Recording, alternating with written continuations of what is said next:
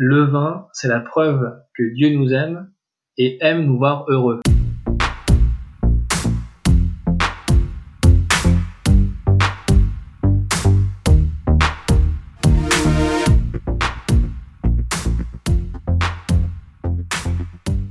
Pour ce premier épisode du podcast, j'ai souhaité recevoir un invité que j'estime beaucoup. Il est non seulement un grand professionnel, que j'ai eu l'occasion de côtoyer en tant que collaborateur, mais aussi comme client et j'ai pu apprécier l'étendue de son art. Je le considère comme un ami professionnel qui m'inspire beaucoup et avec qui je partage énormément de valeurs. Je suis donc honoré de l'accueillir aujourd'hui comme invité d'honneur. Bonjour Xavier Tuisa. Bonjour Maxime, je suis ravi d'être ici. Ouais, moi je suis ravi de t'avoir. Comment vas-tu aujourd'hui? Ben écoute, très très bien. On est euh, euh, ici euh, à Paris et euh, on prépare la réouverture des terrasses. Donc c'est euh, toujours euh, assez palpitant de voir cette réouverture enfin après presque un an de fermeture. Donc, on est ravis. D'accord, donc tu dis on et tu parles de réouverture de terrasse, tu parles de quel établissement?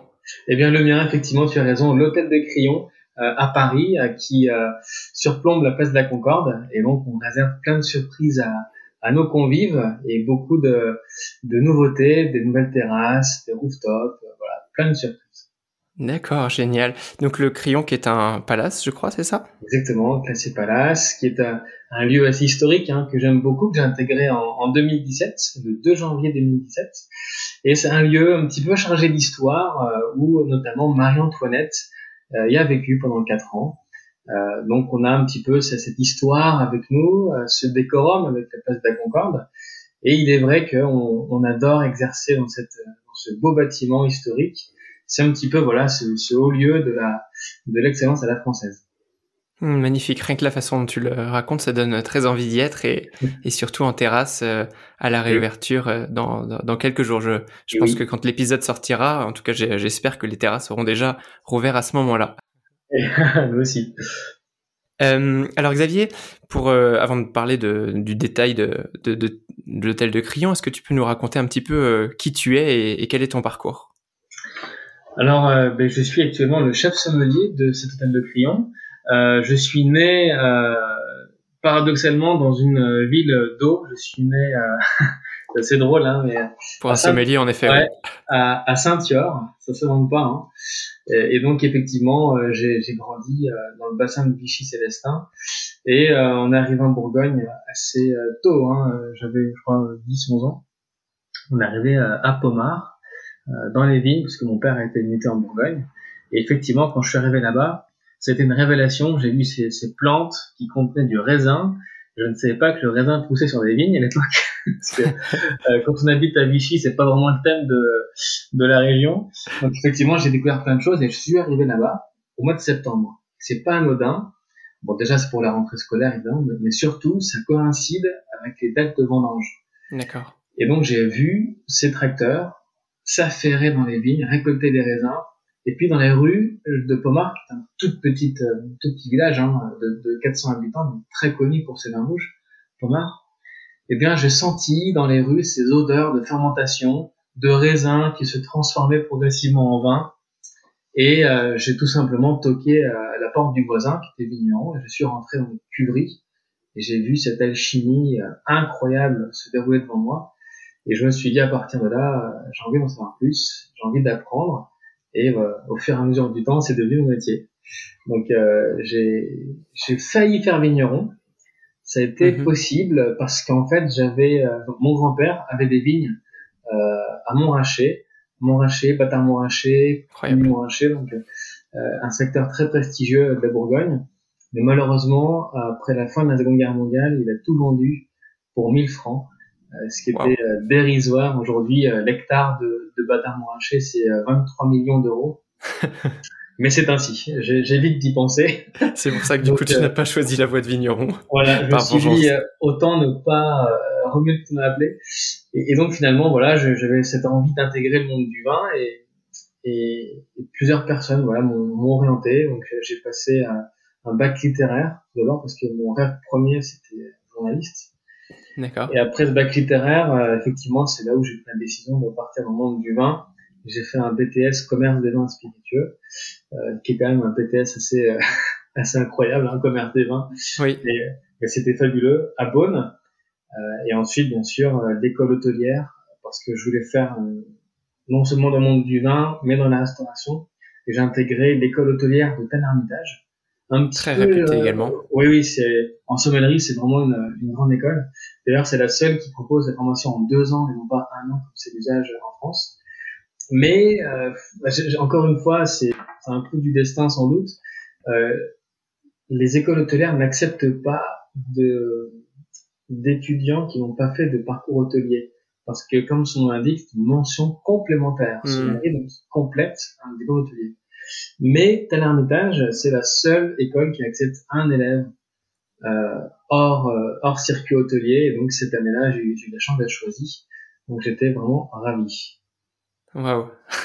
en effet, oui, j'imagine que c'est, tu te sens privilégié dans ces moments-là, oui, tout à fait. Et, surtout, j'étais serein, je savais que je pouvais commencer une carrière dans la semaine. Ouais. D'accord. C'était Et à la suite, euh, à la suite de ça, comment est-ce que ça s'est enchaîné alors? Comment est-ce qu'on devient sommelier puis chef sommelier euh, en partant de l'école hôtelière au, au, final, quand j'ai intégré cette, euh, cette formation, j'avais quand même un seul objectif en tête, c'était de devenir un jour chef sommelier de Palace. C'était mon rêve absolu. C'était déjà bien clair. Ouais, on était en 2005 à l'époque. Hmm. Et, euh, et, donc c'était l'année qui, qui suivait, je crois, le, sacre mondial d'Enrico Bernardo, euh, meilleur sommelier du monde et chef sommelier du Georges V. Oui. Et il y a un reportage sur lui, euh, je me rappelle, sur France 2, envoyé spécial. Hein, c'est drôle comme quoi on s'en rappelle bien. Hmm.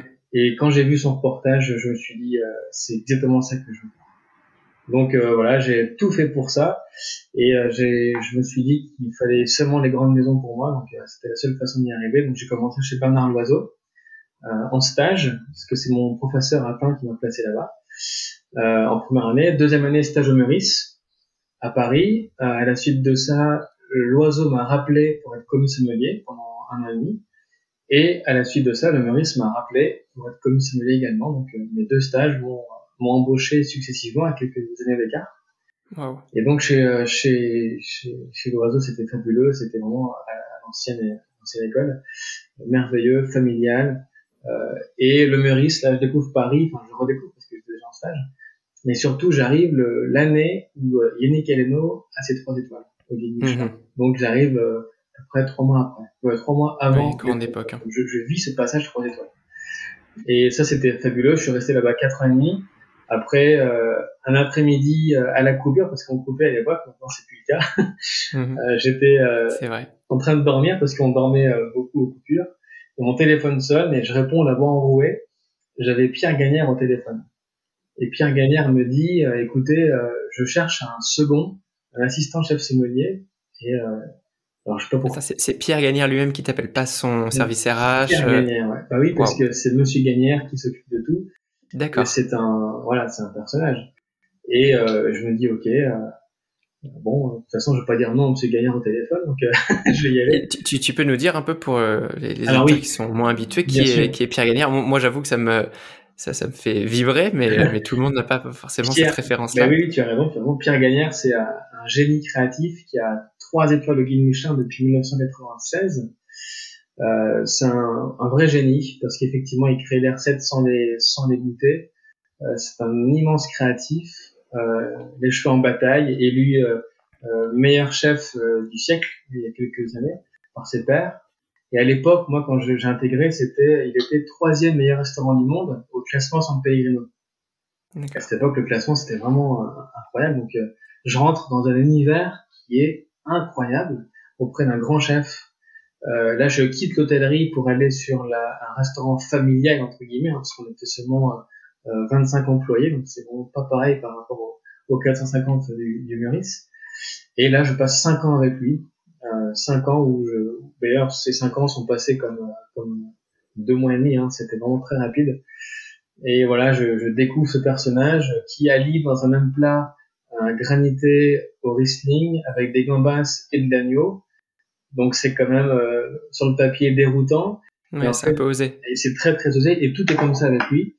Et au final, j'ai désappris mon métier. C'est-à-dire que j'ai quitté cette euh, quête d'accord mais et vins qui pour moi était strictement impossible avec lui parce que son génie, son talent m'a poussé à faire autrement. C'est-à-dire à, à séparer les deux plaisirs, plaisir du vin, plaisir du plat, pour finalement créer une atmosphère, mais pas un accord, parce que je peux pas faire d'accord. Dans chaque assiette, c'est à peu près, parfois même jusqu'à 20 saveurs différentes. Enfin, c'était complètement fou. Mais euh, c'était très déroutant à chaque fois. Et voilà, j'ai appris comme ça à, séparer les deux, à, à travailler avec lui, et ouais, c'était assez, assez fantastique. Et, effectivement, cinq ans se sont passés. Euh, à la suite de ça, euh, on a souvent des visites, tu sais, d'agents de, vignerons qui viennent euh, oui, tout à fait. Nous, nous, rendre visite pour faire goûter des nouveautés des vignerons. Et là, il y en a un, jour qui vient et, et euh, le chef se mettait pas là, c'est moi qui le reçois. Et il me dit, écoute, euh, il y a le Peninsula, qui est un grand groupe hôtelier euh, asiatique, qui cherche son chef sommelier. Bon, moi, j'ai dit, c'est pas pour moi créer une carte des vins aussi, aussi conséquente, partir mmh. de zéro, un palace qui, qui était immense, qui est toujours immense, une taille impressionnante, des travaux, euh, je crois que c'était près de, on a, on a, frôlé le milliard d'euros, je crois, hein, d'ailleurs en innovation. Tout à donc fait. Euh, je dis, bah, c'est pas pour moi. Il me dit, mais vous y quand même. Donc il y avait 28 sommeliers candidats, parce que c'était à cette époque-là l'ouverture de, de l'année, quoi. Oui, et les gens se battaient pour, ah, pour cette ouverture-là, je me souviens. Il y avait un super casting, hein. Et au, au, fait, bon, bah, je me suis dit, j'y vais. Et j'y suis allé sans pression aucune, en me disant, bon, euh, euh, moi, j'ai effectivement mes entrées dans les vignerons en parce que je suis bourguignon, donc je connais bien le vignoble, je suis implanté euh, dans la plupart d'entre eux. Mais bon, euh, voilà. Donc j'y suis allé, j'ai rencontré le directeur de la restauration, le directeur général, et mon, à ma grande surprise, ça s'est fait. J'ai signé euh, J'en parle toujours un 1er mai. C'est quand même drôle, hein, la fête du travail. Mmh. Génial. Je sais pas si bien dire. et, et voilà, Dans l'hôtellerie, ça fait pas beaucoup de différence. Non, non, non, hein. c'est assez commun. Et donc au final, voilà, j'ai eu cette chance de créer. Euh, J'avais 28 ans seulement, je n'étais pas vieux du tout. Et euh, l'objectif était atteint parce que et c'est allé extrêmement vite. Euh, au final, euh, donc j'ai pris ce poste un peu, je, et je dois le dire, inconsciemment. C'est mmh. pas du tout ce qui m'attendait. Il valait mieux. Il valait mieux, je pense, parce qu'effectivement, les meetings en anglais, ça n'était pas préparé du tout. On mm. avait quelques collaborateurs qui n'étaient pas français, donc il y avait des échanges de mails. En, Déjà, rien que le mail, pour moi, c'était nouveau, parce que maison familiale chez Gagnère, je passais des commandes au téléphone aux fournisseurs. c'était comme ça, hein. Et ça marchait bien comme ça. Mais là, non, je découvre plein de process. Euh, donc j'ai été euh, un peu, euh, euh, pas, pas, pas je dirais, euh, égaré, mais en fait, j'étais dans mon monde où je savais ce que j'avais à faire. Je devais avoir une enveloppe de 500 000 euros pour acheter le vin. Euh, j'étais là-dedans, je rendais des comptes à ma FNB au financier. Bon, ça sortait pas de là en fait. Moi, dans mon, dans mon viseur, j'avais que deux trois personnes. Et c'est au fur et à mesure, quand on a vraiment ouvert, parce que c'était la couverture, hein, ouvert l'hôtel, là effectivement, j'ai pris conscience que on n'était pas 4-5, on était plutôt 600, et que ouais, c'était assez déroutant, mais voilà, c'était, euh, je pense que j'ai progressé, j'ai gagné 5 ou 6 ans facile. Hein. Hmm. la préouverture et l'ouverture, on dit toujours que on, on, gagne 4 ou 5 ans d'expérience de, ah, et de carrière, et particulièrement dans ce genre de structure oh, oui. ça. gigantesque. C'est une évidence, une évidence. Et puis voilà, plus près de nous, euh, euh le Crayon ouvre ses portes en 2017. Donc réouvre ses portes après des années de, tra de travaux. Tu as raison, après 4 ans de travaux, parce qu'il ouvert en 1909, mais 4 ans de travaux gigantesques pour euh, remettre l'hôtel au bout du jour. Et euh, bah, il me contacte euh, pourquoi? Parce que j'étais le dernier sommelier sur Paris à avoir fait une ouverture aussi conséquente. Donc j'étais logiquement, en tout cas, dans leur viseur. Et puis voilà, ça, le crayon, c'est comme, euh, j'ai même cité 13 euros Peninsula. Mm. C'était mon bébé, hein, évidemment, cette cave. Euh, bon, euh, j'avais aussi un autre challenge. Pour moi, au bout de presque 4 ans, j'ai fait Peninsula.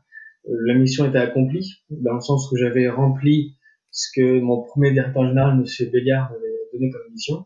On a fait une super ouverture, on avait une bonne presse sur la cave, tout roulait, y avait des bons revenus, donc euh, voilà. Ça me fait une petite larme à l'œil quand tu évoques ces noms, parce que euh, je l'ai pas précisé, mais c'est à l'époque où toi et moi on s'est rencontrés également, à, la, la pré-ouverture et l'ouverture du Peninsula en, et oui, et oui. en 2014. Et, et donc je, je, je très, très bien tout ce que tu peux raconter là. Monsieur Béliard qui s'il nous entend, que j'espère avoir un jour aussi euh, ah, sur, sur ce podcast, ce serait Il vient d'arriver à, à, Washington en plus là, récemment, donc un nouveau poste à Washington, donc on se fait du courage. Mais c'est un grand DG, ouais, et puis voilà, il y avait une bonne ambiance, mais effectivement pour moi la, mission était accomplie, et euh, bon, je dirais que Le tableau était à peu près terminé, donc je vais passer à, autre chose. Et, c'était un challenge vraiment intéressant, euh, le crayon, avec une autre identité, euh, moins internationale, parce que quand même très français dans l'esprit, hein, parisien historiquement. Donc, euh, mais il y avait quand même de la place pour l'audace dans le choix des vins, dans l'orientation. Euh, voilà, donc le Peninsula aussi m'a permis de, de, de, mettre un tremplin sur le saké japonais. Euh, ça, c'était vraiment incroyable. Et le saké japonais, qui était pour moi une clé hein, dans, dans, les accords avec la cuisine chinoise. D'ailleurs, Monsieur Béliard m'avait toujours dit, en général, pourquoi est-ce que tu choisis du saké japonais avec une cuisine chinoise? Est-ce que tu souhaites faire une deuxième guerre, une troisième guerre mondiale? Mais, mais, effectivement, c'est vrai que c'est deux pays qui se tendent pas forcément très très bien. Hein.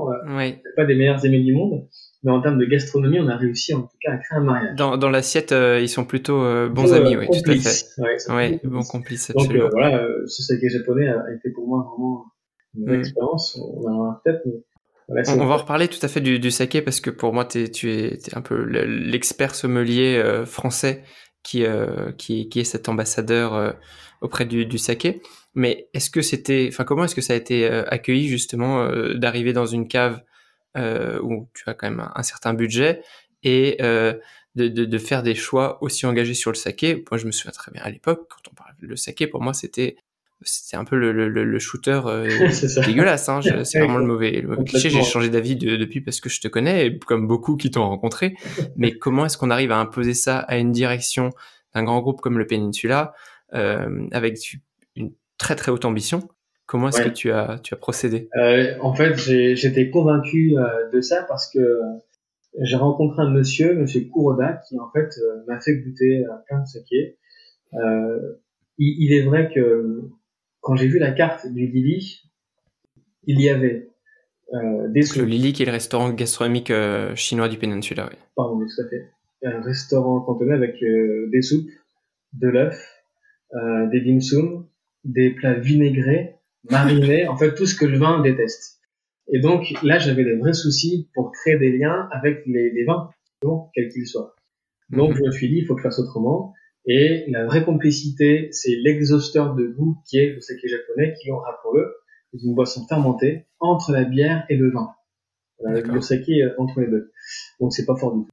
Et effectivement, euh, euh, bah, j'étais, j'avais avis défavorable hein, de la part de la direction.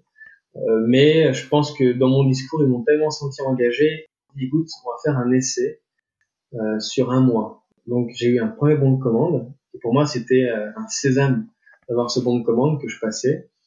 J'ai tout vendu en quelques jours. Donc j'ai fait un revenu supplémentaire. Et mmh. au bout d'un an, euh, donc je faisais tout, des tout petits rassorts, hein, 12 par 12, les bouteilles, fait comme ça. Mais en un an, j'ai fait un revenu total de 110 000 euros. Uniquement de saké. Uniquement de saké. Hein.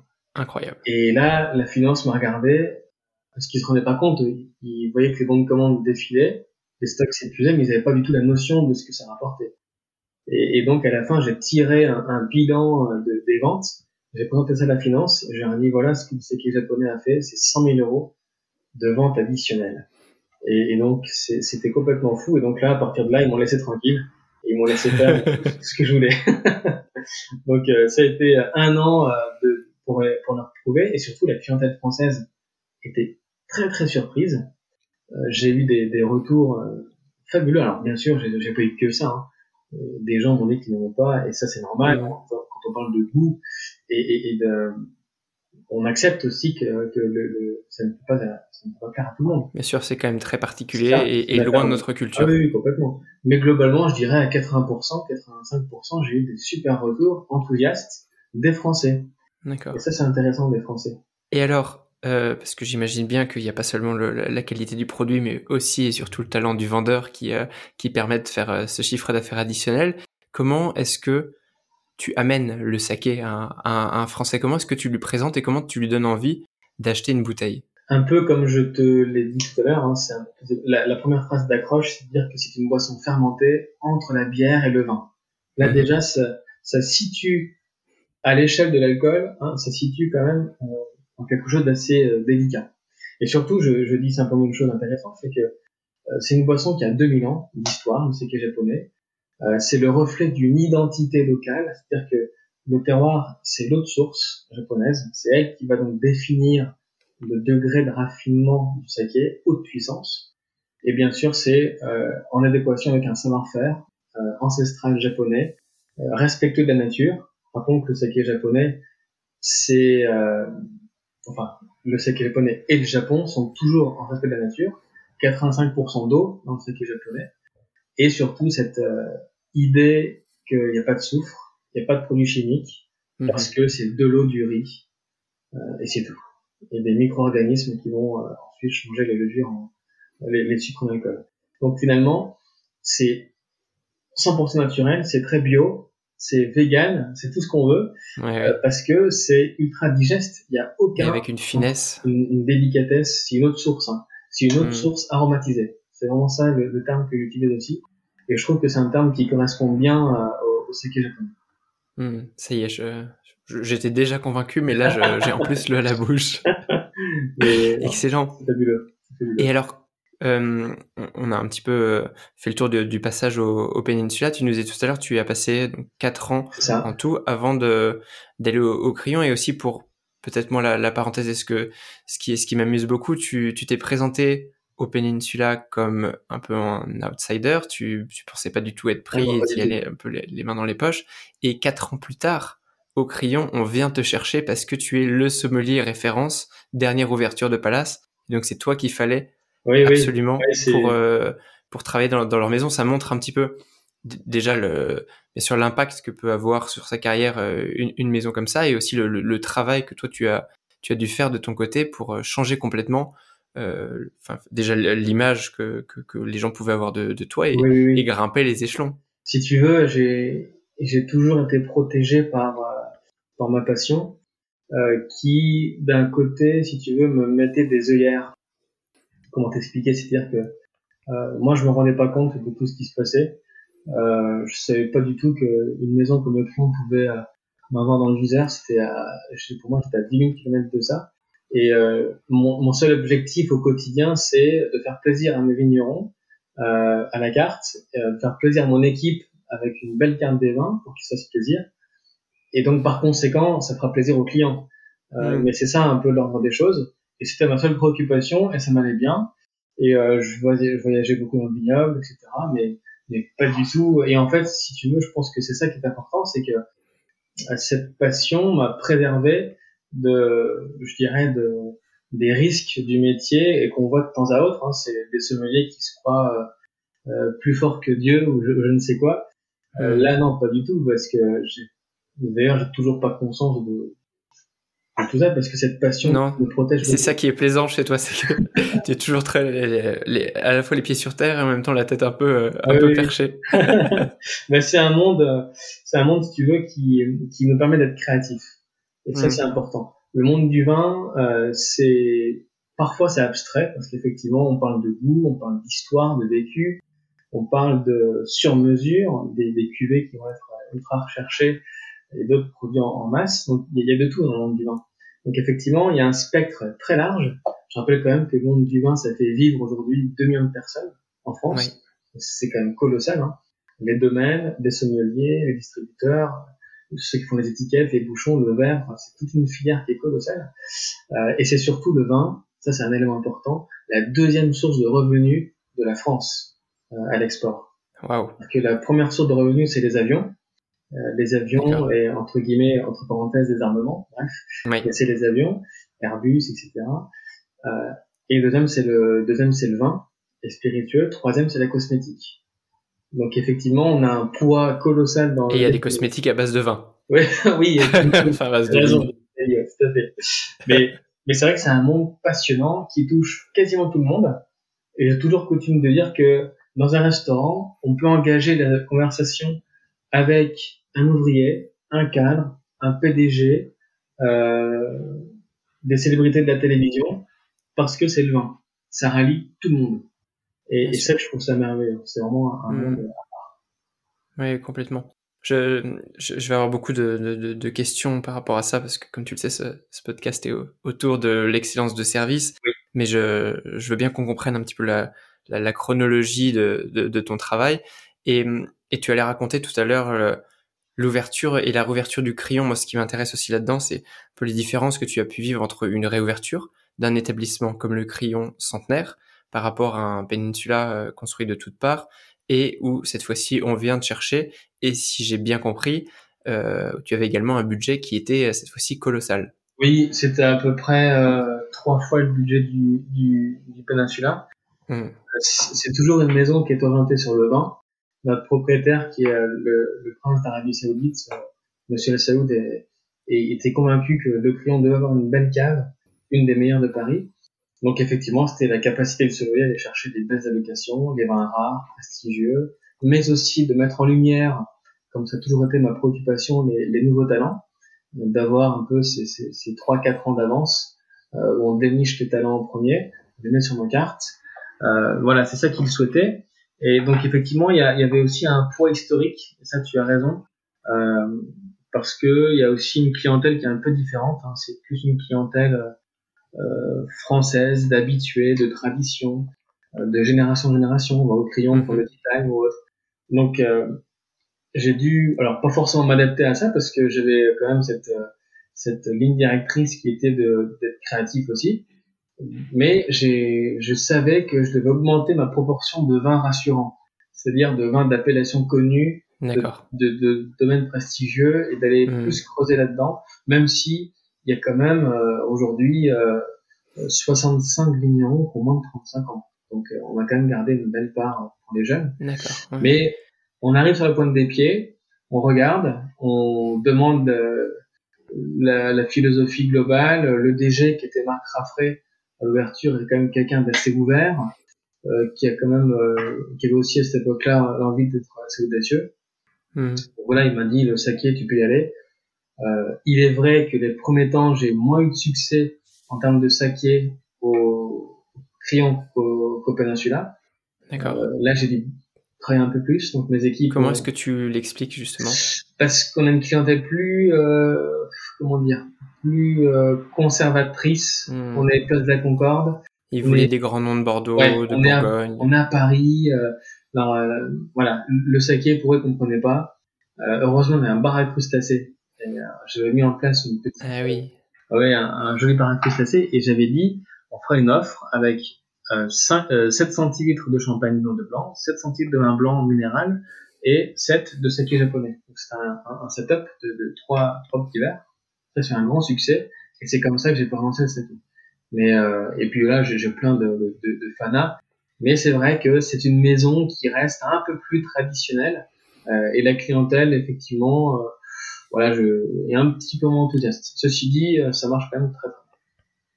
D'accord. Il y a quelque chose qui, qui m'a interloqué dans ce que tu dis. Tout à l'heure, tu parlais d'aller chercher des talents. Quelqu'un qui tomberait à ce moment de l'interview penserait qu'on parle de, de, talents dans tes équipes, mais ah oui, non, tu vas chercher des talents dans les, dans, les, vignons, dans les personnes avec qui tu travailles, c'est-à-dire que tes fournisseurs euh, font intégralement partie de l'expérience que tu proposes Exactement. à tes clients. Exactement. Et, et toi, tu es vraiment ce, cette personne qui vient transposer. Voilà. Et euh, justement, euh, pour faire euh, aussi une transition avec euh, avec des équipes et le rôle qu'a un chef de sommelier, un chef sommelier par rapport à un sommelier, comment est-ce que tu choisis les gens qui t'entourent?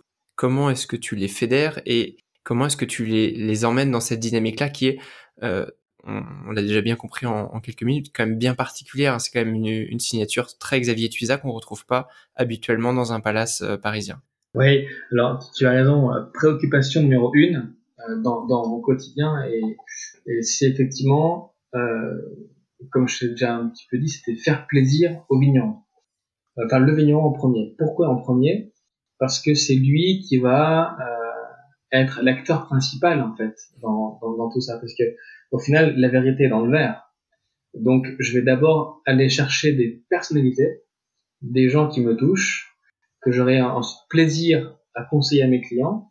Euh, parce qu'effectivement, ce qui est intéressant, c'est que euh, peu importe l'appellation, la région, euh, je recrute une personne, et que cette personne soit alsacienne, euh, du Languedoc, de la Corse ou je ne sais où, bah, c'est pas grave. Euh, ça fera la carte et construite un peu comme ça au final. Donc la, la personnalité du vigneron est importante.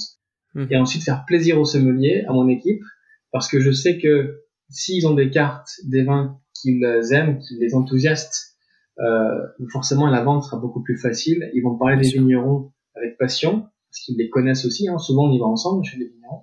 D'accord. Et, et donc, il y a cette transmission qui est beaucoup plus facile. Et fatalement, fatalement, le client sera content. Donc ça, je m'en occupe même pas. C'est paradoxal hein, dans tout ce que tout le monde C'est- incroyable en effet. Parce que on te dit toujours, moi, ce qui est important, c'est le client, mais pas du tout. Hmm. Le client, for- forcément, il sera content si mes vignerons et mes garçons sont contents, Mm. Mes sommeliers, pardon. Eh ben, il n'y a pas de raison que l'expérience colle pas. Donc, c'est quelque chose qui, pour moi, euh, n'est même pas une question, euh, et qui arrivera naturellement. Donc, euh, c'est très important de voir la base, parce que regarde, si tu fais l'inverse, tu t'occupes du client en premier, tu vas les écouter, peut-être même trop les écouter, à tel point de ne pas les surprendre, parce que c'est trop attendu. Donc, tu vas acheter des vins en fonction de leur goût à eux. Les sommeliers seront déçus parce qu'ils n'auront pas les vignerons un petit peu dans l'air du temps, un peu euh, Oui. nou- nouvelle star ou autre, ou euh, dénicheur du talent. Et donc, ils, ils seront un peu moins excités par la carte. Et donc, toutes les sollicitations de vignerons que tu as à côté, tu, pourras, enfin, tu vas les refuser parce que ça rentre pas dans ce que tes clients veulent. Donc, au fait, c'est toute la chaîne qui va mal. Le Hmm. client n'est pas sur, il est content, mais il n'est pas surpris. Les sommeliers, bon, euh, voilà. Euh, et euh, tu frustres beaucoup de vignerons. Donc, euh, c'est pour ça qu'il faut changer un peu les choses.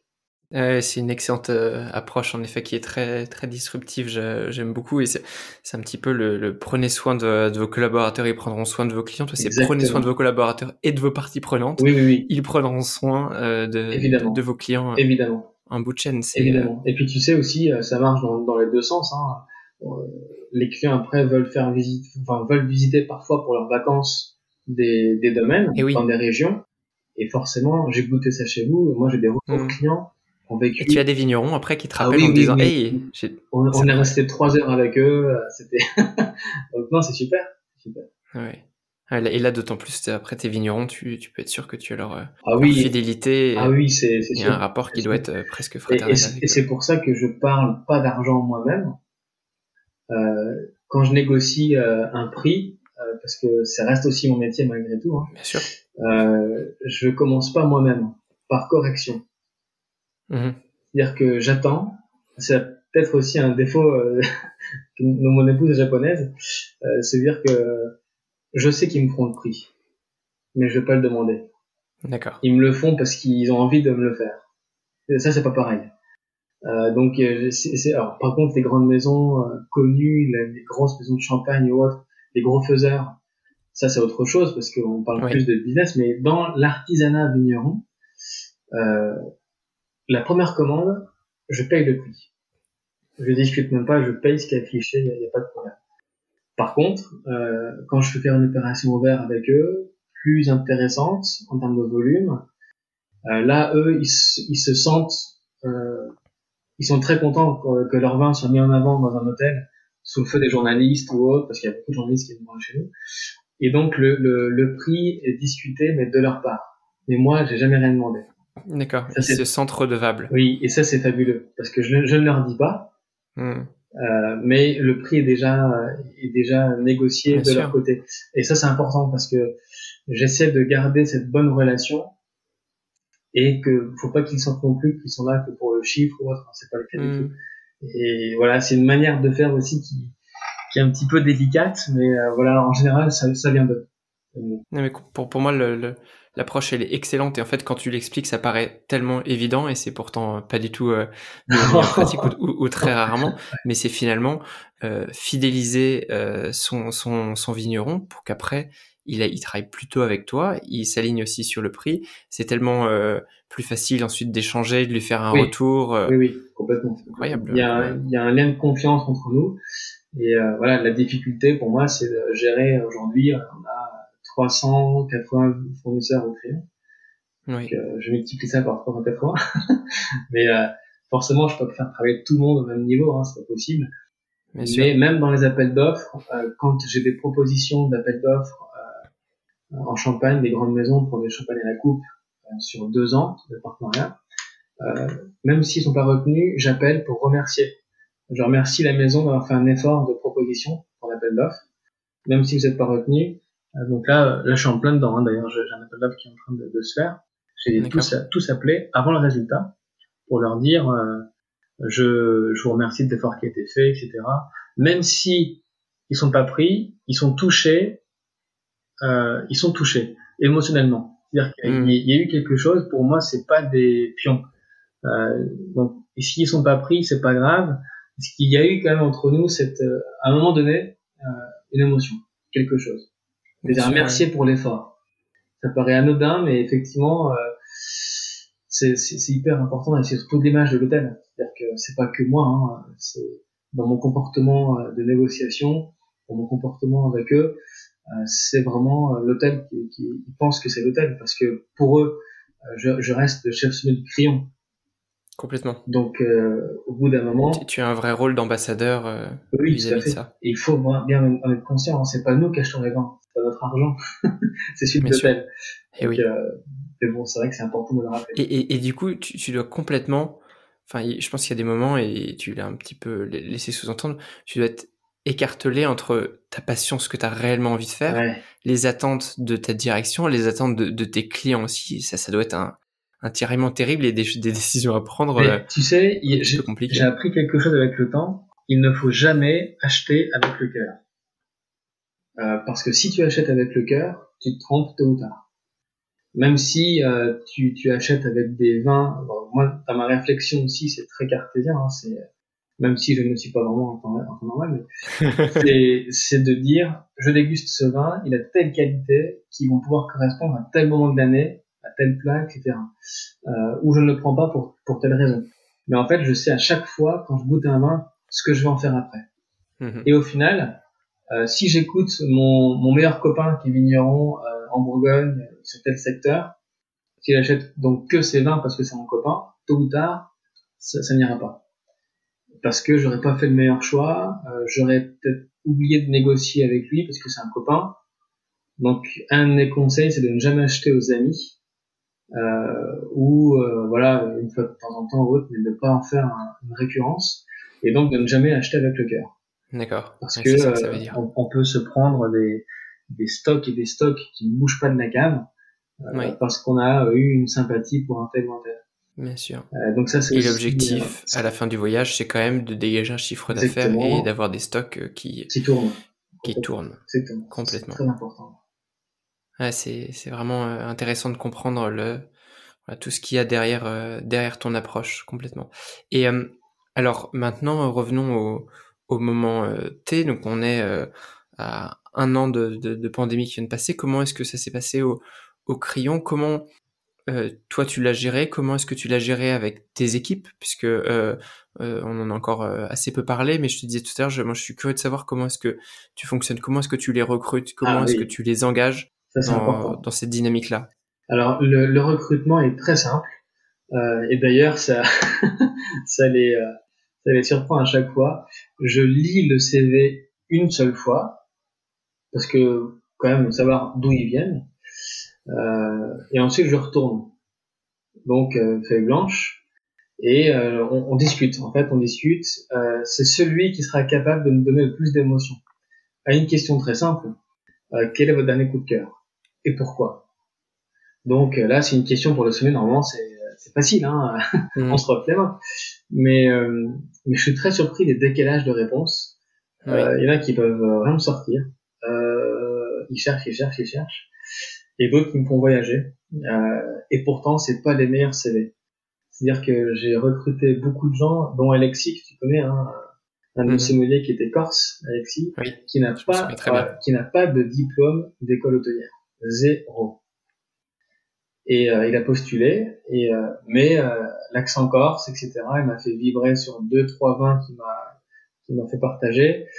Euh, J'ai senti qu'il était vraiment habité par ça. Donc, à partir du moment où il y a la passion, euh, il n'y a pas de souci. Je pars du principe que je pourrais toujours changer la technique, la faire Mhm. évoluer dans le service, la décantation, la précision du service. Mais le bonhomme, je pourrais pas le changer.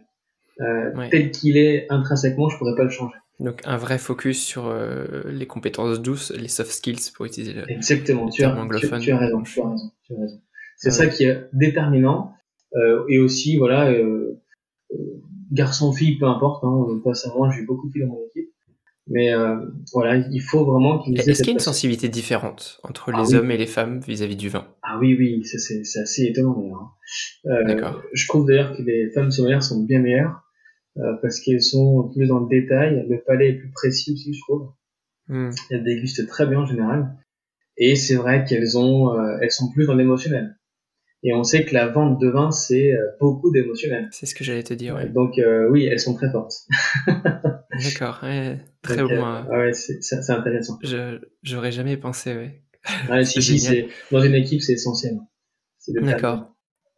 Ouais, Et alors, justement, que ce soit dans les personnes que tu as recrutées ou toi avec qui tu as pu travailler, quelle est euh, ta plus belle rencontre professionnelle? Celle qui, ouais, qui t'a le plus marqué, même si hmm, j'ai une petite idée de, de qui ça pourrait être. Il y en a, il y en a, il y en a. Hein.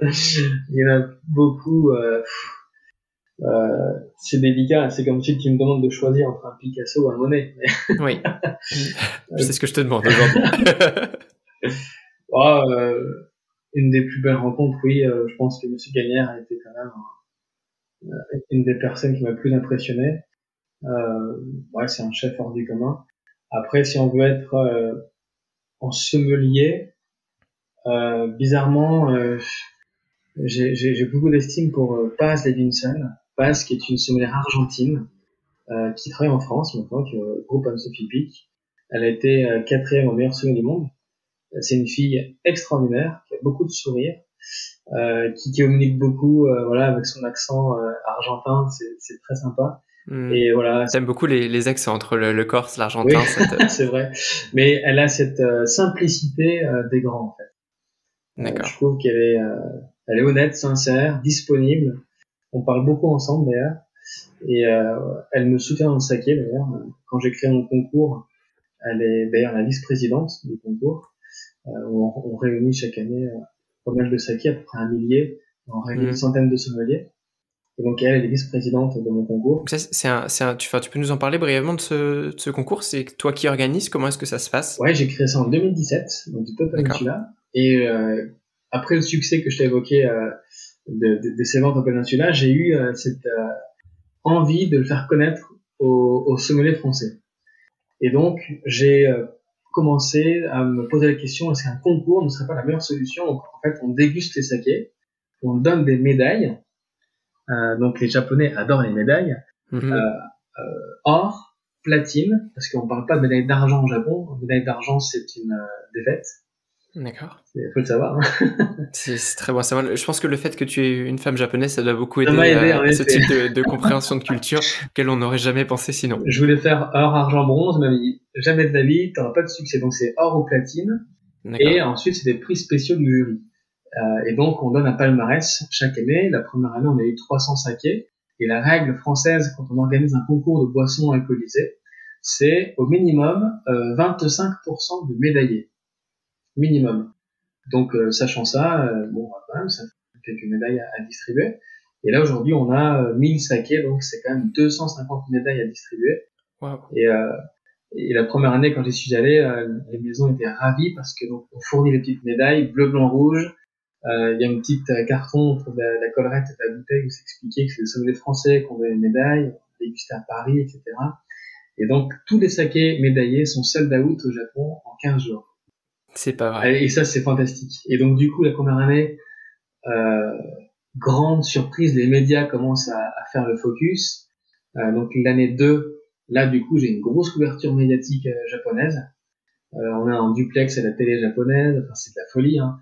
Et euh, les voyages qu'on fait là-bas ensuite, c'est fabuleux. parce que les producteurs nous soutiennent, etc.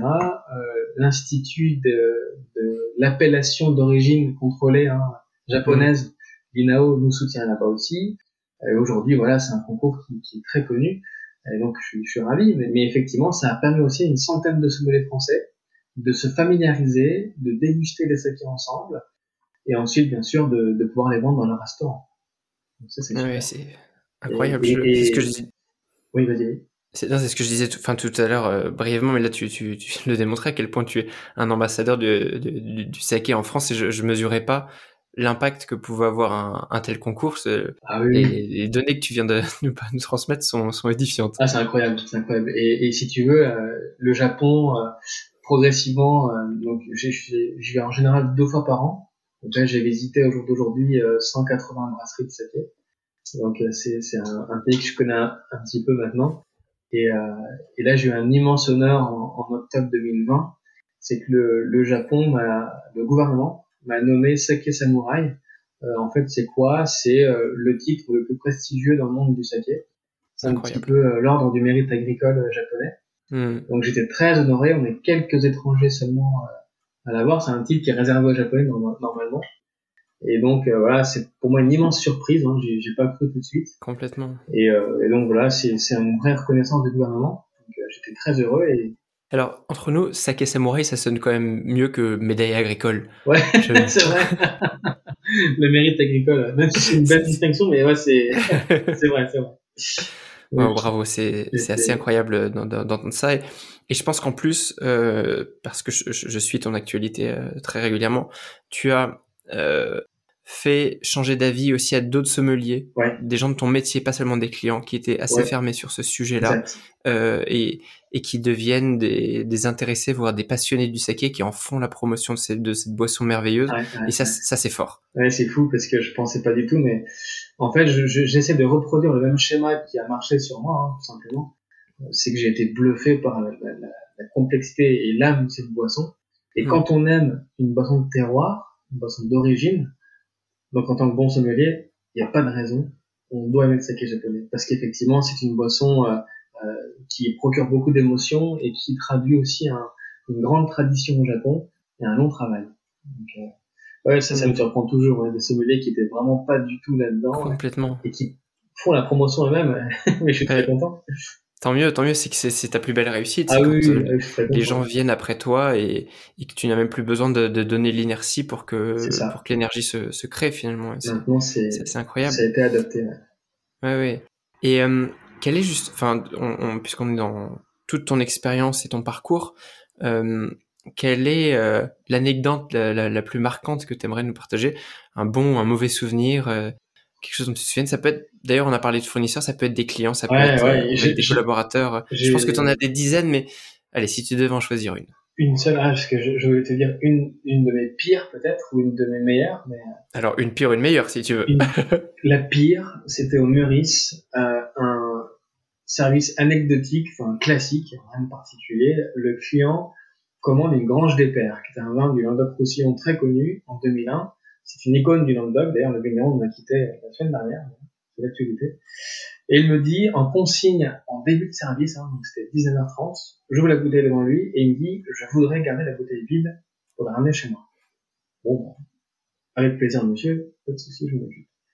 Le service se passe, etc. Il commande une bouteille, il commande après des lames de dessert, je crois. Euh, et donc le service s'active évidemment, euh, s'accélère. Et évidemment, dans le, le, service, je prends la bouteille vide de la table. Quand elle est terminée, je la mets aux arrières. Mhm. Mais j'avais autre chose en tête à faire. Je la pose machinalement dans la caisse euh, des eaux, des, des, des bouteilles vides qui va partir ensuite à la benne. Et là, le client me dit, euh, est-ce que je peux avoir ma bouteille vide? Bah, Je dis oui, bien sûr. Je crois que j'ai posé verre. Sauf que mon collègue en fin de service avait déjà vidé les bouteilles dans la benne. Et là, je dis, Oh là voilà, là. donc je cours dans les couloirs au Meurice, je descends de deux étages, à rattraper. Et là, je le croise et il me dit, je viens juste de les, de les balancer. Et là, je dis, oh là. Donc, en fait, c'est une chance sur deux. Soit euh, elle tombe dans la benne, elle n'est pas cassée, Mhm. soit elle explose en mille morceaux. Évidemment, évidemment, elle était en mille morceaux. Ce serait trop facile.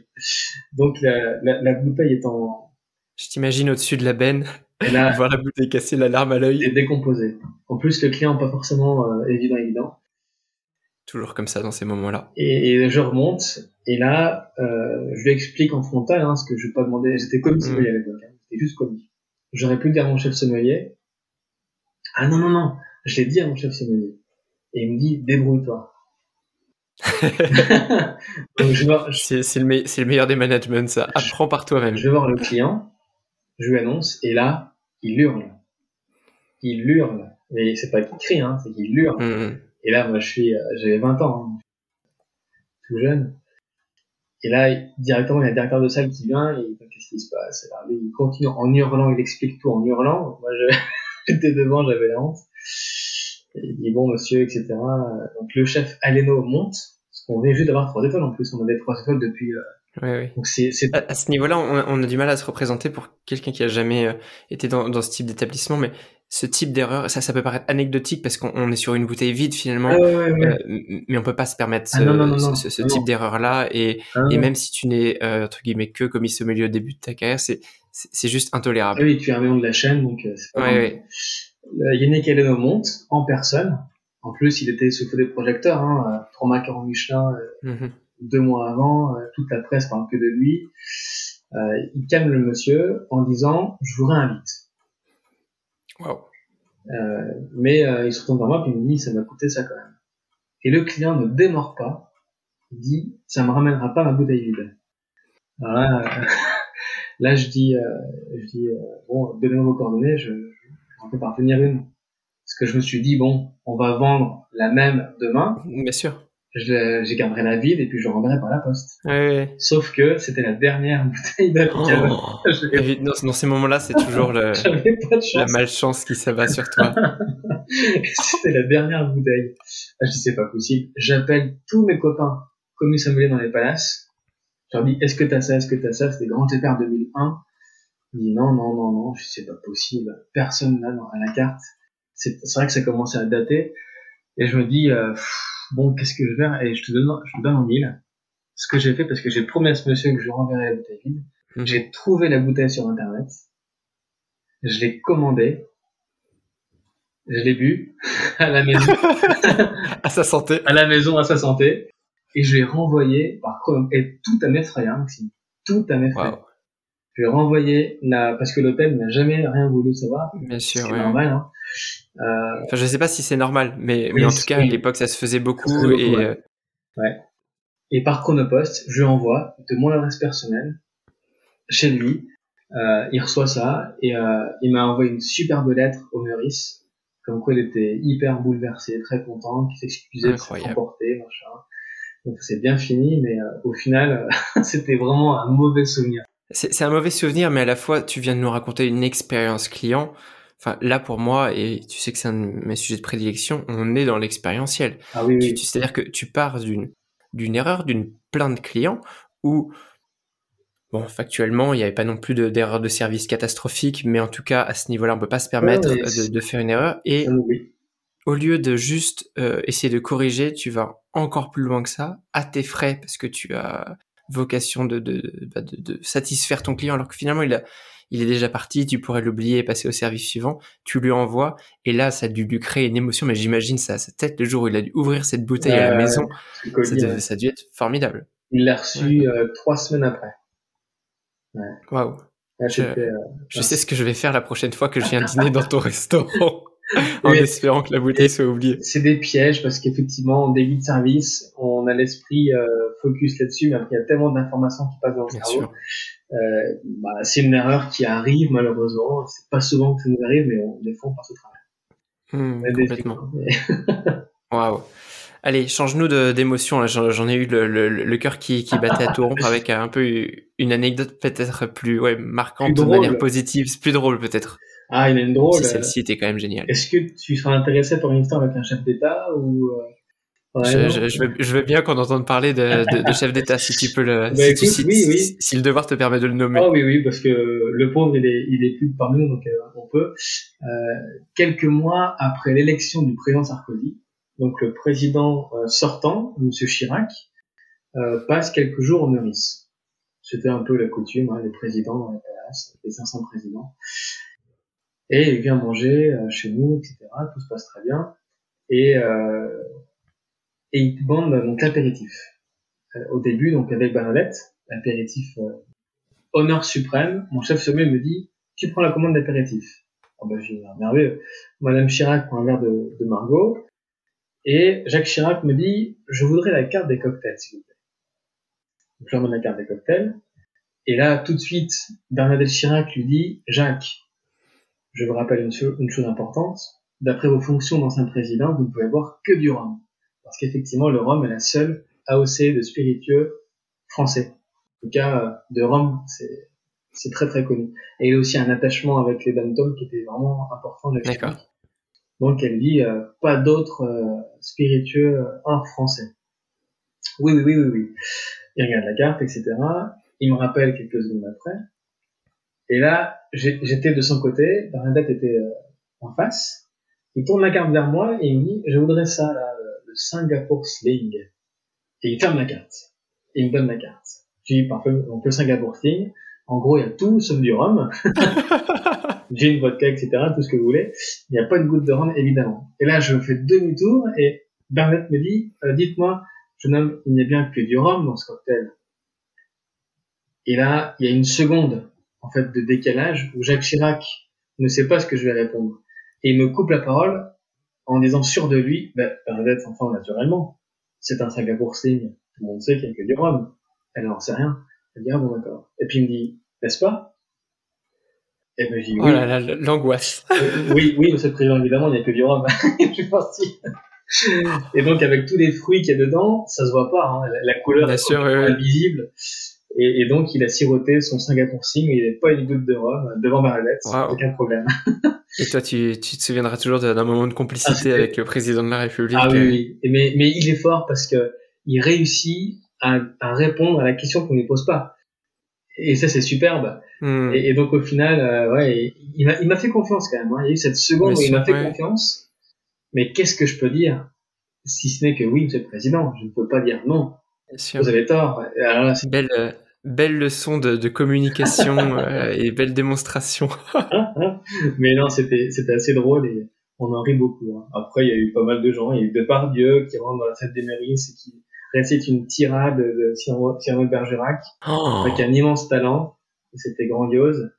Il y a eu plein plein de choses. Ah, je pense qu'on pourrait parler des, des, heures et des heures de des anecdotes qui ont, ah, oui, qui ont marqué. Euh, voilà, surtout quand on est dans ces grandes maisons, c'est vrai que c'est aussi l'intérêt, c'est qu'on y vit euh, des choses qui sont extraordinaires et notre, notre, extraordinaire devient devient notre quotidien euh, et on dans, se rend compte, le palace. Et tu sais, on se rend compte que les gens sont connus parce qu'ils le méritent sincèrement. Ils sont différents des autres. Mmh. tu vois, Johnny Hallyday rentre en salle au Meurice tout le monde se retourne. Pas parce que c'est lui, mais parce qu'il dégage quelque chose d'incroyable. Il y a une aura. Une aura extraordinaire, une force en même temps. Et, et ça interpelle. Donc là, je me dis oui, les gens très connus comme ça, c'est pas par hasard. C'est vraiment, mm. ce sont des gens différents. Oui, bien sûr. Et alors, euh, beaucoup plus euh, humblement à notre, à notre niveau, comment est-ce que toi, euh, tu arrives à à ton niveau, comment est-ce que tu arrives à, l'excellence de service? Et de manière générale, comment est-ce que tu penses qu'on arrive à l'excellence euh, de service dans, nos métiers? Euh, comme, euh, comme un Johnny peut arriver à son niveau, comme finalement Jacques Chirac peut arriver à son niveau de, de, politique. Ils sont excellents dans, dans ce qu'ils font, qu'on soit d'accord ou pas. Comment est-ce qu'un un chef sommelier devient excellent dans son environnement? Pour moi, la clé, c'est de se dire que alors, en, tout cas, c'est peut-être aussi euh, c'est un défaut qui peut être qualité. Moi, je doute énormément. Je suis très peu sûr de moi, euh, donc j'ai toujours besoin de, de, me rassurer en travaillant plus. Euh, et, et je, doute toujours. J'ai toujours cette phobie euh, d'arriver devant le client et de ne pas savoir quoi répondre, d'être pris au dépourvu, parce que c'est quand même un, milieu assez vaste, hein, la sommellerie. Et à partir du moment où on devient sûr de soi, je pense qu'on quitte le chemin de l'excellence. Euh, fatalement, parce que c'est ce stress, ce doute qui, euh, qui plane, qui fait euh, qu'on est performant et qu'on va devenir et rester performant. c'est aussi la phrase que, j'aime bien, c'est qu'on est aussi des éternels apprentis. Mm-hmm. celui qui dit que j'ai tout compris à ce métier, bah c'est compliqué. Il peut effectivement avoir une expérience, mais il faut quand même toute une vie pour maîtriser ce, ce métier, maîtriser tous les paramètres, et, et à mon sens, voilà, le doute m'a toujours permis de progresser d'année en année. Euh, et il est vrai, je te cache pas, j'ai senti, euh, euh, tu vois, deux ans, un an et demi peut-être entre la fin du péninsula et le début du crayon, où euh, je commençais à me dire bon, c'est bon, j'ai acquis euh, l'expérience maintenant, c'est un peu mieux. Et ben tu vois, j'ai remarqué au bout de 18 mois, mon niveau avait baissé. Ouais. Et ça, je m'en suis rendu compte tout seul, heureusement. Euh, mais j'ai senti que mon niveau commençait à baisser. Euh, parce que du coup, tu étais moins affûté, il y avait moins de remise en question. Ouais, c'est ça. Ouais, ouais. Et, les réflexes. C'est ça. Euh, et, et c'est très très dangereux. Donc effectivement, il faut rester euh, toujours. Euh... Alors nous, en plus, la connaissance, elle évolue, tu sais, parce que chaque millésime, ça change. Bien sûr. Le vin et son actualité, c'est aussi bah, ça change tout, tout, le temps. Donc oui, effectivement, j'étais un peu moins au courant de l'actualité. Euh, ça n'empêchait pas de faire des chiffres à l'hôtel, hein, mais bon, voilà, j'étais un peu moins euh, affûté. Donc effectivement, pour moi, c'est ça. C'est vraiment garder cette peur euh, et ce doute euh, constant, et c'est ça qui, me hmm. fait progresser. D'accord, oui. toujours la, la, bonne remise en question. Et qu'est-ce que j'ai appris aujourd'hui en couchant Oui, bien sûr. et dans, dans, sans que tu l'aies dit comme ça, moi je, je, je, je, partage souvent ça aux équipes aussi. Il y a cette notion de, de répétition. Oui de répéter le geste, répéter la technique et euh, voilà, répéter, répéter, répéter pour vraiment s'imprégner et que ça deviine finalement une, une extension de soi-même. On le visualise assez bien euh, avec un, chef de cuisine qui doit répéter son geste, mais finalement c'est mmh, tout à fait vrai avec euh, un sommelier aussi qui doit constamment affûter sa langue, son nez, son palais. son discours, son vocabulaire, les synonymes. Mmh. C'est important. Oui, en français, en anglais ou dans les autres langues dans lesquelles il peut parler aussi. C'est un travail qui est absolument formidable. Je, je, fais souvent le, le comparatif aussi avec euh, le sport de haut niveau. Je sais pas ce que, oui, ce que tu en penses. Oui, tu as raison. C'est un milieu que, que je connais aussi un petit peu et, et c'est vrai que c'est uniquement l'entraînement, la répétition qui fait que tu, seras performant. Je te posais pas la question au hasard. Je, je sais en effet que tu as pratiqué le sport de haut niveau et, et c'était l'occasion parfaite de, de, de, faire cette, cette transition puisqu'on a une passion commune pour, euh, pour le sport et plus particulièrement pour, euh, pour le triathlon. Est-ce que tu peux euh, un peu nous raconter comment est-ce que tu, finalement ta carrière de, de triathlète, puisque c'était aussi une carrière dans ton Oui, oui, c'est vrai, c'était une double carrière. J'ai commencé dans le cyclisme au tout début. Mon père était pro. moi, je suis allé jusqu'en élite. donc j'avais 19 ans, 20 ans, 19 ans. Et après, j'ai commencé la restauration, donc euh, Paris, etc. Donc le vélo à niveau, c'était fini pour moi. Oui, euh, cumuler les deux, on sait d'expérience. Euh, ouais, ouais, C'est très, c'est très incompatible malheureusement l'hôtellerie-restauration et le, sport de haut niveau. Surtout le vélo, parce que le vélo, c'est, euh, s'il faut passer du temps sur le vélo pour, pour vraiment être performant, hein. il faut passer du, hmm. temps, du temps, du temps. Et chez Gagnère, Gagnère adore le sport, il adore le triathlon. Et à Paris, je me suis dit tiens, à Paris, il y a beaucoup de piscines, je peux courir plus facilement donc je nageais, je courais pour m'entretenir. Et euh, ben voilà, à un moment j'ai monté mon vélo à Paris parce que j'avais quand même quelques restes. Et, euh, et donc j'ai pu commencer euh, cette idée de faire du triathlon.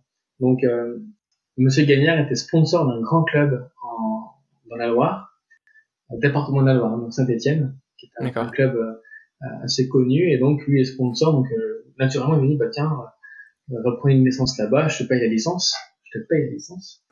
Et, euh, et, et, au, et au final, et au final, il m'a, il m'a permis de remettre le pied à l'étrier. Par contre, ça a été pour moi un, vrai choc parce que je devais m'entraîner beaucoup euh, à la coupure tous les jours et le week-end. Donc j'étais célibataire à l'époque, donc ça, ça, ça c'est plutôt euh, mmh, facile. Ça aide. Ça, aide. beaucoup. Et effectivement, je, je notais qu'en course, en compétition, euh, mes années de vélo étaient encore là et, et, euh, et j'avais des très bons résultats. Euh, je gagnais un peu d'argent au passage, hein, parce que c'est des primes. J'arrivais à en chercher quelques-unes. Et euh, rapidement, je m'aligne sur les manches de Coupe du Monde. Euh, en Espagne, en Italie, en Allemagne. Donc surtout sur le circuit européen. Euh, les manches de Coupe du Monde, quand elles tombaient en, en Europe, je, je, pouvais les faire. Et donc effectivement, j'avais renoué cette compétition, cette envie de gagner, parce que euh, voilà, il m'arrivait de, de gagner quelques-uns. Euh, mais voilà, j'avais cette euh, cette ce sens de la compétition, cette pression qui revenait, qui était pour moi très positive, cette préparation aussi où je, je m'entraînais pour gagner.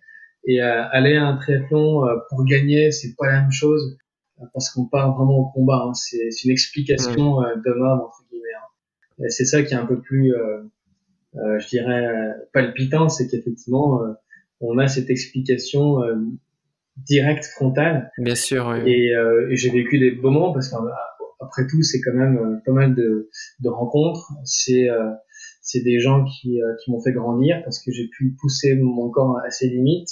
J'ai pu aussi apprendre sur moi-même c'est important, même si Et, ça a dû aussi aider sur ton travail, sur, sur ta confiance en toi, dont tu parlais en tout à l'heure, que, qui était peut-être un peu, peu diminué. Je pense que le sport, euh, surtout à ce niveau-là, ça, ça t'oblige à, ah te, à te dépasser tellement. Tu payes cash. Hein. Moi, je m'entraînais 35 heures par semaine, étant chez Gagnère. Hein. Donc, c'était euh, les, les, semaines euh, pré-Ironman, c'était euh, c'était à peu près 11 entraînements par semaine. C'était 5 lundi au vendredi. dur à imaginer. Bah, en fait, t'en fais 5 du lundi au vendredi.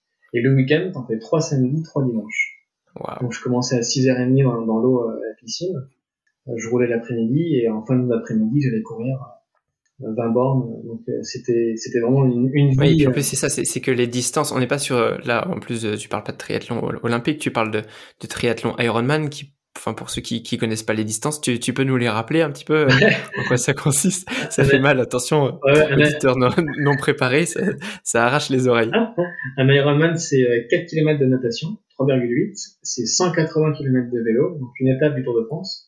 Et après, c'est un marathon, 42 km. Ça, j'en faisais un par an. Avant le service, c'est Ah. le lendemain.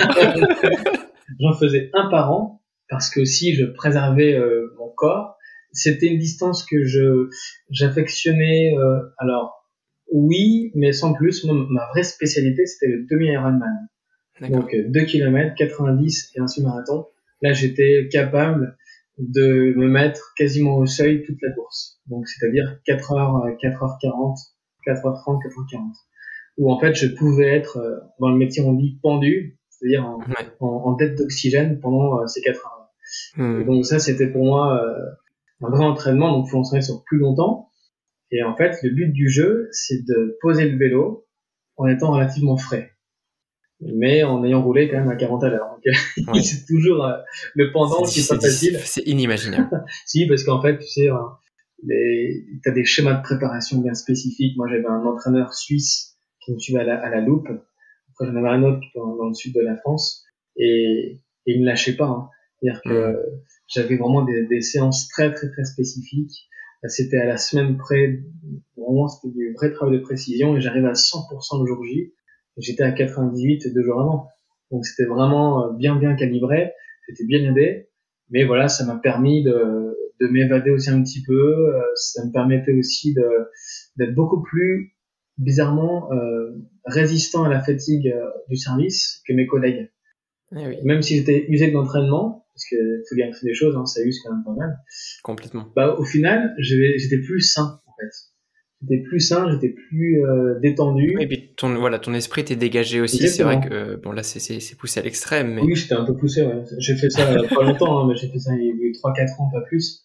Euh, C'était quatre saisons. parce que euh, c'est c'est dur à tenir plus longtemps. ouais, c'est déjà non, non. impressionnant quand on entend le, la charge d'entraînement d'un sportif de haut niveau comme tu as pu l'être. C'est d'autant plus déconcertant quand on sait euh, le métier euh, que ça peut être de travailler chez un Pierre Gagnère, quand on est quand même Bah dans oui, une très oui. grande maison. Oui. Euh, L'engagement psychologique et physique que ça peut demander, mais c'est c'est- c'est- c'est Si, si tu veux, le, juste dingue. ça m'a valu plusieurs articles dans la presse spécialisée du, du running et du triathlon. Oui, Et d'ailleurs, j'ai eu une fois, j'ai été nommé athlète du mois par Triathlète Magazine. Et Wow. On mis en lumière parce qu'il y a eu des très bons résultats sur une course, et, enfin sur une série de courses, et, euh, et ils connaissaient mon métier. Et effectivement, pour eux, ça paraissait complètement Hmm. Mais oui. Mais euh, moi, j'avoue que ouais, c'était quand même dur. J'observais quand même des pauses, des plages de repos euh, un peu plus imposantes. Euh, l'hiver notamment, je me préparais un peu moins l'hiver. J'étais surtout en salle de sport pour l'entretien et le spécifique. Mm. Mais ouais, c'est des sports qui demandent du temps malheureusement. Et je, voilà, un jour je me suis dit, hein, euh, est-ce que je repasse professionnel ou pas? S'est posé comme question oui. parce que je savais que j'avais un delta de progression si j'enlevais mon métier.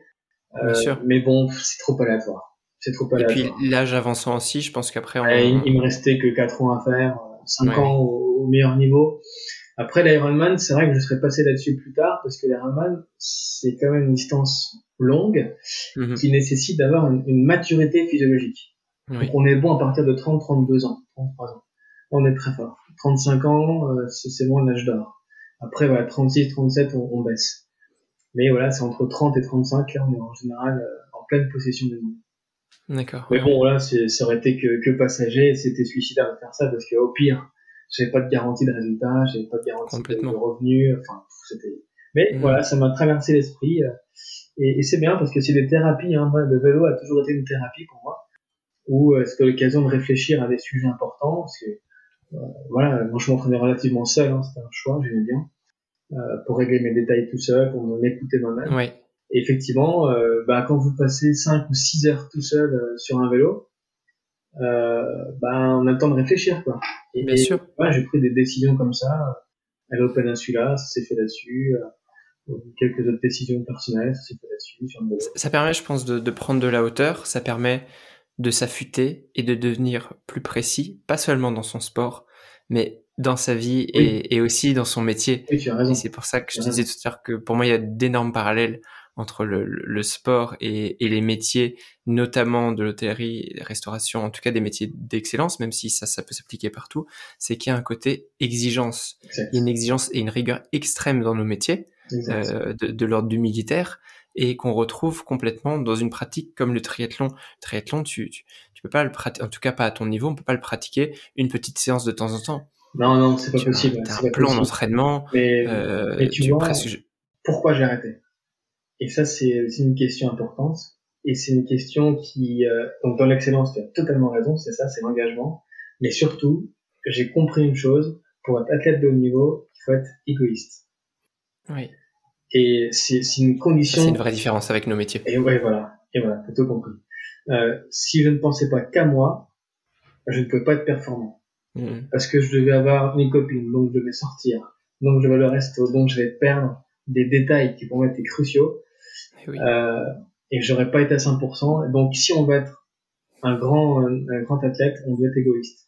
Mmh. Et alors c'est un mot un peu fort, hein, mais néanmoins c'est la vérité. Ah oui, je, enfin, tu viens de mettre le mot sur euh, quelque chose euh, que j'avais pas forcément identifié sous, sous cet angle-là. Euh, ça, ça, ça, pourrit la vie comme nos autres. Complètement. Et il faut avoir euh, toute une famille, un environnement extrêmement protecteur et qui puisse t'accompagner quand tu ça. fais ces, ces, ces sports-là à un tel niveau. Et en tout cas, quand on écoute, j'écoute beaucoup de podcasts de, de sportifs, c'est vrai qu'il y a toujours cette, ce dénominateur commun de ils sont très bien entourés et c'est quand même beaucoup tout pour eux, il me semble. Ben oui, c'est que pour eux. Ouais. Donc mm. c'est vrai que ça peut lasser un petit peu. Alors que nous, on fait des métiers où on se donne pour les autres. c'est exactement l'inverse. Donc voilà, c'est pour ça que mon choix c'est plus orienté sur. Ah oui, c'est d'autant plus, euh, plus plus noble. En tout cas, c'est assez incroyable. Waouh. Écoute, je Déjà, je suis très content qu'on ait pu euh, faire tous ces parallèles et, et, tous ces tous ces liens. On commence à voir euh, déjà déjà bien parlé. Et, et s'il y a encore des auditeurs qui sont qui sont avec nous, euh, j'aimerais bien arriver vers la, la, dernière partie de ce podcast avec quelques recommandations que tu pourrais que tu pourrais nous faire. déjà, peut-être un livre que tu aimerais oui. nous recommander. Je t'avais posé cette question en amont pour que tu puisses la préparer sans te donner de, de guidelines. Donc ça peut, enfin de, de, de, on va dire de ligne conductrice, ça peut être du vin, ça peut être du management, ça peut être du sport, pourquoi pas. Ouais, ouais. Je suis très curieux de savoir euh, ce, voilà, ce, ce, que tu nous as préparé de ton côté. Bah, dis disons qu'il y a, y, y plusieurs euh, choses intéressantes, mais pour moi, il y a, dans le monde du vin en tout cas, un livre qui est passionnant parce que il va pouvoir je dirais, euh, décomplexer la dégustation, l'approche du vin, connaître les influences des couleurs, des arômes, des goûts. Ça s'appelle Savoir goûter le vin par Enrico Bernardo, un de, des sommeliers que j'aime beaucoup. Le fameux. Le fameux, euh, qui effectivement a, a, eu cette capacité de mettre en lumière les secrets du vin, euh, comprendre le vin de façon très ludique et sincèrement, lire ce livre, c'est mettre un grand pas en avant dans le monde du vin. Et, et pour moi, je, je, conseille très souvent parce que voilà, c'est une bible de référence. Vraiment. Mmh, euh, je, le, je le mettrai dans les références du podcast. Ah oui, pour les, les passionnés vraiment, de vin. Euh, on le voit sur la couverture, Enrico, il est en équilibre sur des caisses de vin euh, avec un verre et un. D'accord. Magnum, c'est très drôle. Mais oui, euh, ça c'est vraiment vraiment un livre euh, que j'aime beaucoup. Et puis après, bien sûr, voilà des. Je parle pas forcément de mon de mon passé littéraire parce que j'ai un bac littéraire donc euh, oui, j'aime beaucoup la littérature. Il y a beaucoup d'auteurs que, que j'adore, mais mais c'est vrai que voilà, c'est j'aime bien aussi cette idée d'aller chercher les euh, la, la poésie euh, parce mm -hmm. que euh, la poésie chinoise, hein, il y a l'anthologie de la poésie chinoise notamment, qui est un, une œuvre majeure que vous retrouverez euh, d'ailleurs sous plusieurs collections. Et en fait, ils ont écrit ça en l'an 500, 600, 800, 1000, mais c'est d'une écrasante vérité. Et c'est, ouais. ils ont, ils ont totalement raison, alors que ça a été écrit il y a 1500 ans. Enfin, c'est quand même mmh, incroyable. C'est complètement applicable aujourd'hui. Ah oui, et ça, l'anthologie de la poésie chinoise, alors ça va un peu à l'inverse de ce que je dis avec le Japon, mais, et faut dire ce qui est, la Chine est quand même la mère de l'Asie. Euh, les ramen et gyoza qu'on voit au Japon, bah, c'est chinois à la base. Mhm. Les sushis, on le sait pas, mais les sushis, c'est chinois à la base. D'accord, ça je ne savais Ouais, pas. C'est les Japonais maintenant qui l'ont pris pour eux et ont excellé, mais les premiers à faire des sushis à l'époque, c'était les Chinois. Donc effectivement, ils sont vraiment importants dans la culture. Les kanji, hein, l'écriture, la base de l'écriture euh, japonaise, c'est le kanji, c'est chinois. Euh, même si maintenant c'est un peu séparé, mais l'ADN c'est ça. Donc l'anthologie de la poésie chinoise, vous prenez n'importe quelle page au hasard, tac, et là c'est écrasant de vérité, c'est même très troublant. Euh, et en plus les livres de poésie, euh, souvent c'est des phrases, euh, c'est des, textes qui font trois, quatre phrases, hein, pas plus. Hein.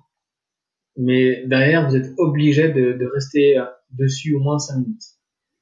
D'accord, pour assimiler tout le, tout le contenu. Ah oui, et puis pour, euh, pour prendre la mesure de ce qu'ils disent Mhm. et, et de la réalité d'aujourd'hui, c'est vraiment incroyable. Et, ce que j'aime bien, c'est que c'est pas un livre qu'on lit comme ça page par page, c'est qu'on ouvre au hasard et on regarde et on pioche et, euh, et ça suffit. Waouh, Très sympa. ça donne envie, complètement. eh bien, pff, ça, je, je vais avoir de la lecture, en tout Ah cas, oui, pour les, oui, ça, c'est sûr, les ouais. prochains mois. Je, je te remercie. Euh, Est-ce que, euh, et ça, ça devrait a priori être beaucoup plus, plus, plus court et consommable, tu as une citation favorite ou un mantra que tu te répètes et que tu répètes à tes équipes? Ah, il y, a, y en a, y a un... bah, tu sais, on parlait des, des chefs d'État. Et euh, il y a un chef d'État qui s'appelle Benjamin Franklin des, des États-Unis. Et, euh, et il dit Le vin, c'est la preuve que Dieu nous aime et aime nous voir heureux. Génial. Parce qu'effectivement, euh, euh, pour lui, le vin, c'est un don de la nature, euh, ce qui est vrai hein, en même temps, et ça nous rend joyeux, hein, de par Mhm. l'ivresse que procure le vin. Donc, euh, euh, Benjamin Franklin est un, un personnage clé hein, dans le monde du vin, euh, tout comme Thomas Jefferson. Hein, c'est des gens qui ont, poussé Bordeaux euh, à ce qu'il est aujourd'hui. Et euh, Monsieur Kennedy, hein, euh, JFK, c'est trois présidents euh, qui ont été cruciaux. Donc j'aime bien ces, ces présidents américains qui Je parlent. savais pas du tout, c'est passionnant. Je pense qu'on pourrait faire un épisode entier Ah oui, sur, oui. euh, Bah, sur l'histoire. euh, euh, Benjamin, euh, euh, comment, Thomas Jefferson, pardon, c'est c'est Ikem. C'est lui qui a fait euh, qui a fait la renommée d'Ikem, et Monsieur JFK, c'est Kennedy, c'est lui qui a fait Petrus. Et sans eux, il n'y a pas d'Ikem, il n'y a pas de Petrus. Waouh. C'est incroyable. Donc Hmm, non, c'est tout ce patrimoine. intéressant. ah non, c'est dingue. Merci beaucoup, euh, en tout cas, euh, Merci, Xavier, pour euh, merci. tout le tout le temps que, que tu m'as accordé pendant pendant plus d'une heure.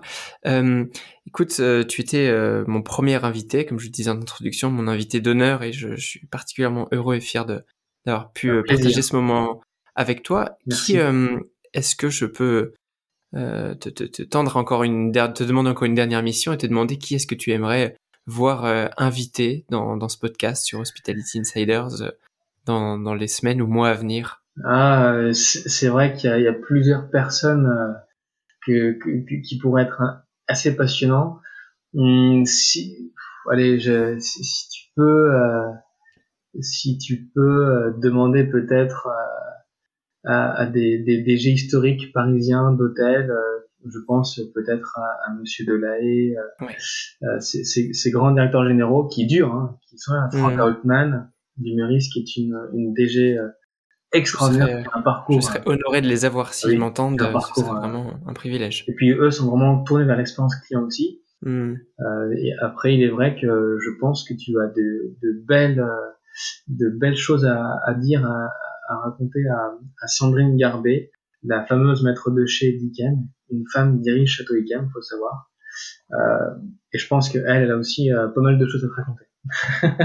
D'accord. Écoute, euh, ça fait déjà une belle, une belle liste d'invités. En tout cas, c'est, génial. Euh, un dernier euh, mot de la fin. Est-ce que si tu avais un message à faire passer aux insiders, qui sont donc les, auditeurs du podcast et les, et les lecteurs de, de, mon site, de mon blog également, euh, quel, euh, quel message ce serait? Ben, si on veut se rapprocher euh, de, ta vision de l'excellence, euh, l'excellence ne, ne doit pas être euh, réservée à une élite. Mhm. Euh, pour moi, on doit être capable de faire du luxe avec des bouteilles à 30 euros, 40 euros sur carte. Euh, c'est ça notre vraie valeur ajoutée. C'est-à-dire qu'on doit être capable de créer un moment unique, quoi qu'il en soit, Euh, que ce soit pour des petits montants ou des très gros montants. Euh, je pense que c'est ça la ligne conductrice qui fait qu'on sera euh, régulier, qu'on fera plaisir au plus grand nombre, parce que le luxe ne doit pas être élitiste. Moi, je me bats contre ça, même si euh, totalement il y, y a une barrière. Mais en tout cas, l'expérience qu'on délivre, des gens économisent toute une vie pour venir manger dans nos restaurants euh, ou dormir une nuit dans nos hôtels. Euh, on doit être à la hauteur encore plus, je dirais, parce que économisent pendant 7-8 ans pour une nuit ou une soirée. Donc euh, voilà, faut, faut vraiment être euh, à l'écoute de, de, tout le monde et que voilà, le luxe ne doit pas être réservé à, à une partie de la population. Mmh, c'est totalement vrai, complètement. Wow, merci pour, pour merci. tous ces précieux conseils. Comment est-ce qu'on peut te contacter si on il, y a, il y a plusieurs moyens. Euh, le plus simple, c'est bien sûr euh, mon Instagram, Xavier Cliquet tout attaché. Euh, ça, c'est très facile. Et, et ensuite, au téléphone, ben, ça serait au crayon directement et, et on en relation. Wow, mais... je, je, je, sais pas s'il y en a qui oseront. Tu risques peut-être d'avoir quelques coups de fil au, au crayon. Méfie-toi. je sais pas si tu auras beaucoup de temps au moment de la, la réouverture. En tout cas, voilà, merci beaucoup pour euh, tout le temps que tu nous as consacré, Xavier, pour, euh, pour euh, tous ces merveilleux conseils et ce, ce voyage autour de, de l'expérience client. Parfait, à, merci. À très bientôt, merci. merci à très vite. Ça y est. Le premier épisode est terminé. J'ai pris beaucoup de plaisir à le préparer. Autant j'espère que vous, à l'écouter. Dites-moi sur mes différents réseaux ce que vous en avez pensé et partagez-moi vos suggestions d'invités pour que nous partions ensemble à la rencontre de personnes inspirantes. À très vite.